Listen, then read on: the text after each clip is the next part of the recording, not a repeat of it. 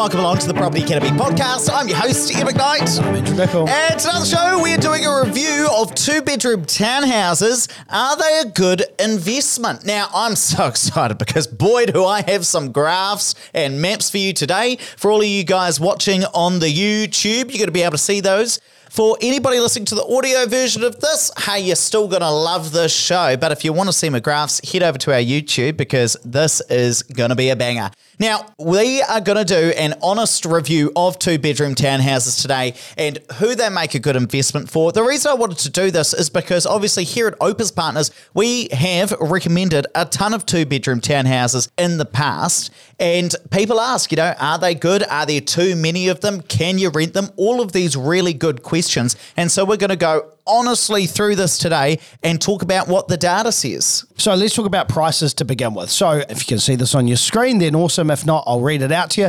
In Auckland, we generally see two-bedroom townhouses range between about $750k and about $900k. In Christchurch, quite a lot cheaper, $620k to $700k. Now, we've just stuck to those two main centres for today. I mean, Wellington's pretty similar pricing to Auckland, sometimes actually a little bit more, to be honest, but it's probably not an area, unless it was a high-yielding townhouse, probably not the area that we're focusing on right now because of the greater opportunity that we see in Auckland and Christchurch, unless, of course, there was a massive deal. Three-bedroom townhouses in Auckland, you're normally talking $850 to $1.25 mil. In Christchurch, no data there, Ed. Well, there's just not that many three-bedroom townhouses being built in Christchurch. Yeah, you probably see them around the, what have I seen lately? Probably around the $850 mark as well, if you've got a garage with it, which you're not going to get in Auckland for $850. Four-bedroom townhouses, certainly not much of those in Christchurch. But in Auckland, you see a lot of this, $950 to $1.25 mil. And that's just to give you a ballpark about what these things tend to cost. Now, actually, I know that there was a two-bedroom townhouse in Christchurch that I just saw,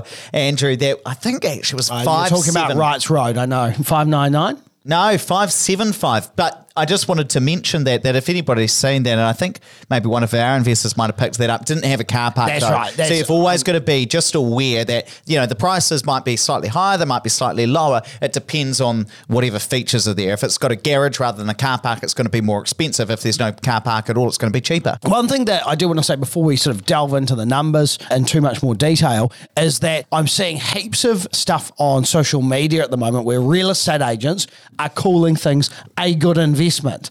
Oh, I want to grind their bones to make the bread. It's terrible. Firstly, agents aren't qualified to be giving financial advice. Well, I haven't met any financial advisors that are also real estate agents. Second, it is a very broad statement to say something's a good investment.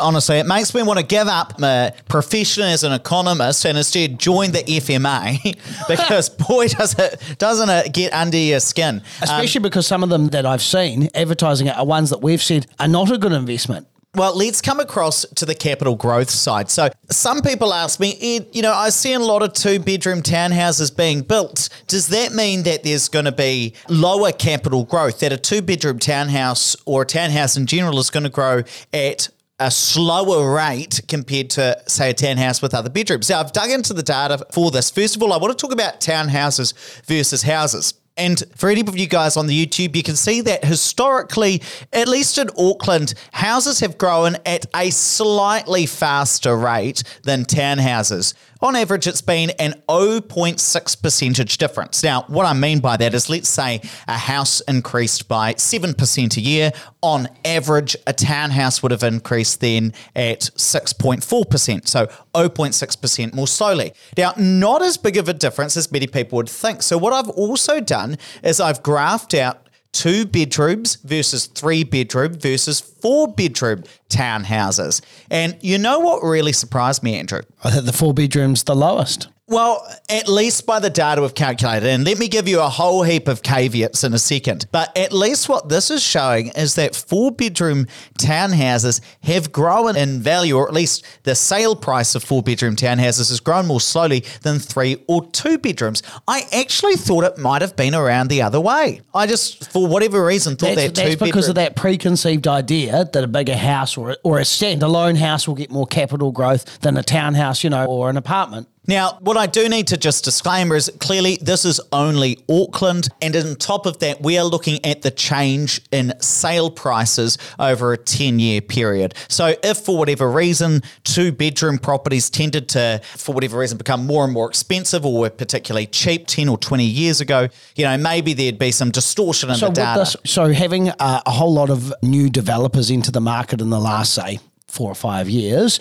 specialising in two-bedroom townhouses? Would that distort the data? That actually wouldn't in this case, because this is only townhouses that have been sold through real estate agents. Gotcha. So if we think about the likes of a Duval, or we think about the likes of a Williams Corporation, that likely would not show in this data. Unless they sold through an agent. Unless they sold through a separate agent. Yeah. So, for instance, any properties that investors had purchased through a company like Opus Partners wouldn't actually be shown through this. Okay. So, while that is a good point, it wouldn't actually affect this. And just so you know as well, we're looking at 10 years worth of growth data here, averaged out. So it's good long-term trends. Sorry to cut you off, but you kept on talking. Amazing how they all bundled together about 2006. Like by then, all the growth was pretty much the same. Yeah, looking at this graph, I would not be like, oh my God, I got to buy some two beds because they grow in value faster. Yeah. But what I feel about this is it doesn't tell me the opposite thing. It doesn't say, hey, look, you thought two-bedroom townhouses would grow in value more slowly than a 3 or 4 bedroom townhouse, and we're not seeing that. Yeah. So I wouldn't be sitting there with my spreadsheet saying, you know what, I'm going to use a high capital growth rate for a two-bedroom townhouse versus a 3 or 4 bedroom. You know what's going to happen? You're going to put this up and you're going to see this all over developers' websites. They're going to use this. They're not going to reference you, and then they're going to say that two bedrooms are the best development, and you're going to go mental. Oh, the other thing is they'll cite me for it. Ed McKnight, economist, says, you know, two-bed townhouse is the best. And that is not what I said. I can't wait for one of them to do this. You're going to set it up. You're going to get in contact. You're going to get in contact with Matthew Horncastle. I'm not that petty. I wouldn't do something like that just to wind you up. The people need to know. You're going to go and talk to your developer mates and say, put this on your Instagram after they've taken photos of the private jets, just because you know it'll wind me up. Now, what else I want you to talk about is the availability and location of, say, a two-bedroom townhouse compared to other potential investments. So what Ed's got up on the screen now is the number of consents for townhouses in New Zealand. And what you can see here is that from about 1994, there was a downward trend. So of the total number of consents being applied for dwellings in New Zealand, the number for townhouses trended from about 25% down to about 5%? Yeah. At its lowest in 2012. Don't you find that really surprising that almost a quarter of properties consented in Auckland in the early 90s were townhouses and units? Then they became way less popular during the GFC. Well, I wonder, and now it's rocketed back up. Yeah, but GFC is often when developers don't have any money, right? And developers who develop on a mass scale are probably doing townhouses, whereas builders, building companies who take the money and build specifically for someone wanting a house for themselves. Like a GJ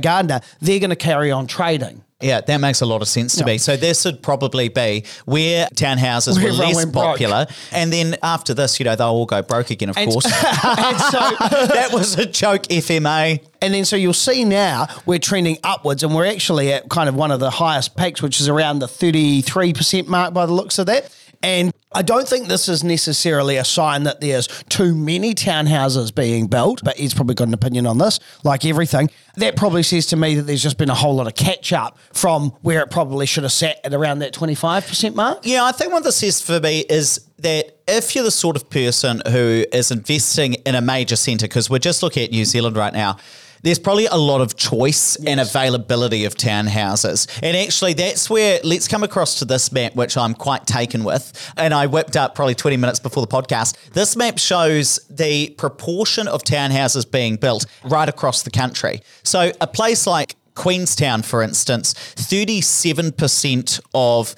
the consents issued in 2021, last year, were townhouses. I'm actually surprised it's that high. I thought there'd be more. In Queenstown? Yeah, well, I thought it'd be a lot more apartments, to be honest. Yeah, okay, that's interesting. This includes units as well, but not apartments. In Christchurch, about 50% of new dwelling consents were townhouses. And up in Auckland, let's take a look at that, it's about 48%. What's Wellington while you're there? So Wellington City is a third, Lower Hutt really popular, wow, about 52%. Let me show you the highest, because I was surprised by this. Hamilton City is about 61% of new dwellings are going to be townhouses, or at least were applied for. Well, now, you were saying something, though, before we hit record. One thing when you are looking at consents, often these numbers can be a little bit misleading and they often make the headlines. Just because 61% of consents that have gone in are townhouses doesn't mean that all of those are going to be built. And in fact, probably now more than ever, I'm hearing a lot of developers saying, hey, we're going to park that project. There's just not the stability with supplies at the moment that we're comfortable. We're not going to get the price that we want. We'll pick this up in a few years' time. Yeah, okay. Well, the interesting thing that I want to point out here as well is that whether a two-bed townhouse is going to be right for you clearly depends on where you're investing. Absolutely. You know, let me show you, for example, Stratford, you know, a place where Elsa and I are very comfortable with because it's in Taranaki, where we both grew up. You know, over the last year, there were 57 building consents. None of them were townhouses. So look, you're probably not going to be buying a two-bed townhouse in Stratford because it's not what people are used to. In those more rural areas, even if you're single living alone, you might have a three-bedroom house because it's affordable and there's a lot of those sorts of properties around. Whereas if you're in Auckland and you might need a couple to be able to afford a two-bedroom townhouse, so that's going to be a more available option. Whereas, you know, again, let's look at a place like Hurunui, which is hours drive north of Christchurch. Of the 181 new building consents, only 2 were for townhouses and units. So again, if you're in a more major metropolitan centre, so, you know, maybe even like a New Plymouth or a Tauranga, Queenstown, Dunedin, Christchurch, those are the sorts of places where two-bed townhouses, those are going to be the sorts of things you might invest in. But if you're investing in Stratford and Wairoa and Manawatu, probably not going to be investing in a two-bed townhouse because it's probably not appropriate for that area. Well, that actually reminds me of an interesting time. Pegasus, which is North Canterbury, I remember when Mike Greer built a whole bunch of townhouses there. And he was probably just ahead of his time in terms of what people wanted there. How long ago was this? 5 years. Probably actually more than 10 years now that I think about it. And I remember that they went on the market and they just sat there for over a year. They couldn't rent them, they couldn't sell them, and they were cheap. Like anyone that bought those back then would be pretty happy today now as an investment. But yeah, the challenge with getting those out to investors or even owner-occupiers, people wanted their own piece of dirt out there. They didn't want to have just a small backyard. Whereas now, that's probably exactly what people want. Yeah, 100%. So things can change over time. And that's where I'll show you, even though in 2021, and I was quite surprised by this, only 4.5% of consents in New Plymouth were for townhouses. I would have thought it would be much higher because I expect that that city is going to need to become more dense. You know, the density will need to increase. Now, let's just answer one question that I know a lot of people ask. You've probably got this one a lot, Andrew, which is, are there too many two-bedroom townhouses being built? And we're really talking about in the major metropolitan centres. Now, there are two schools of thought. I'll take the yes camp. One argument to say, look, there are too many townhouses, especially two beds, is you look around and there are heaps of them around. Do you know, that's one of the... They're being built everywhere. That's just such a common theme that I get from investors sometimes. So I remember when we were doing heaps of investment builds in Rolleston 5 years ago, and everyone would say, oh, but there's so much construction there. There's so much construction there. There's going to be an oversupply. Well, there's not an oversupply now, but because... They've gone from 500 to 850. Yeah, and because of the fact that the construction's happening, people just think because of what they see that that makes it true.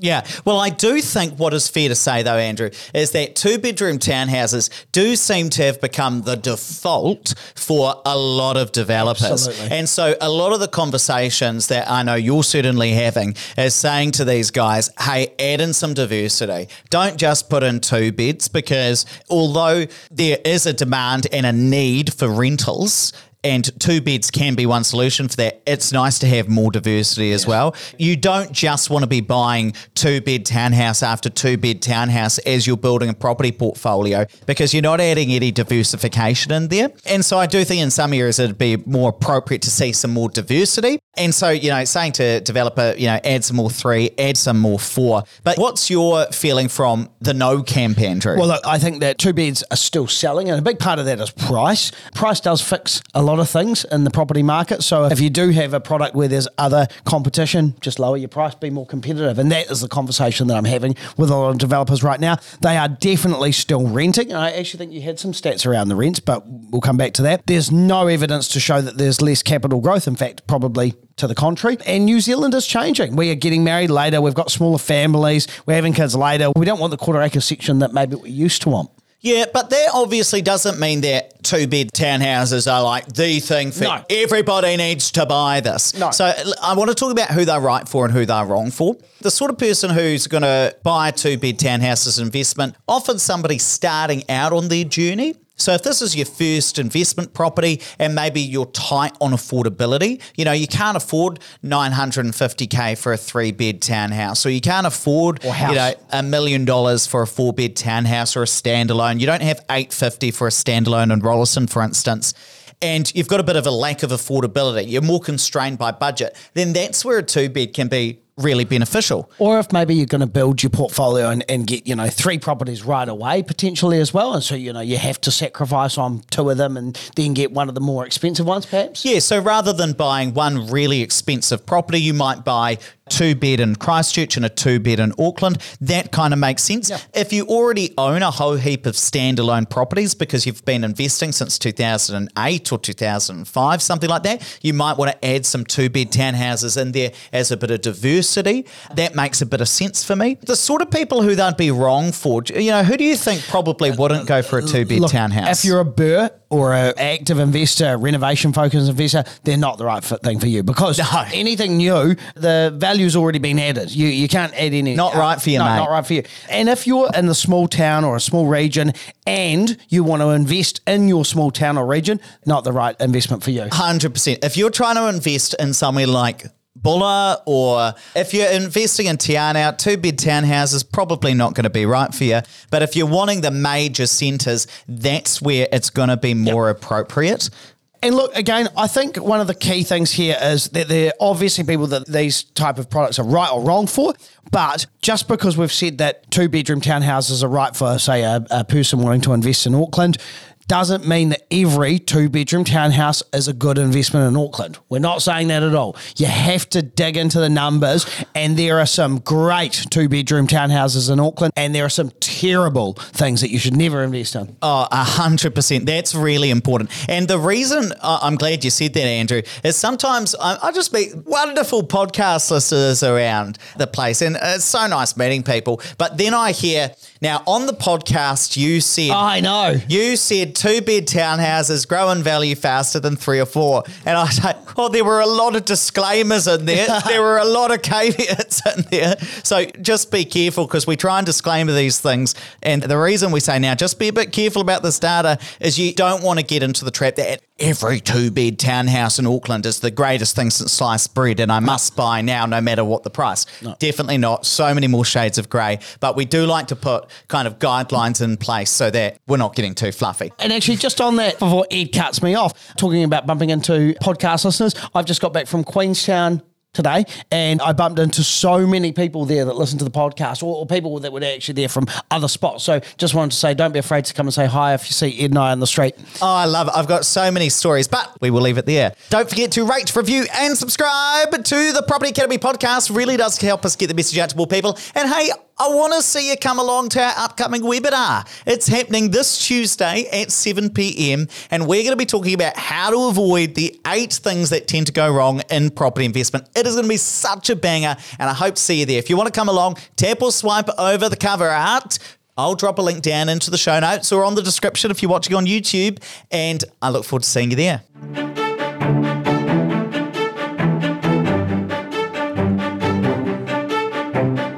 Thanks for listening to the Property Academy Podcast. I'm your host, Ed McKnight. And I'm Andrew Nichols. And we're going to be back again tomorrow with even more daily strategies, tactics and insights to help you get the most out of the property market. Until next time.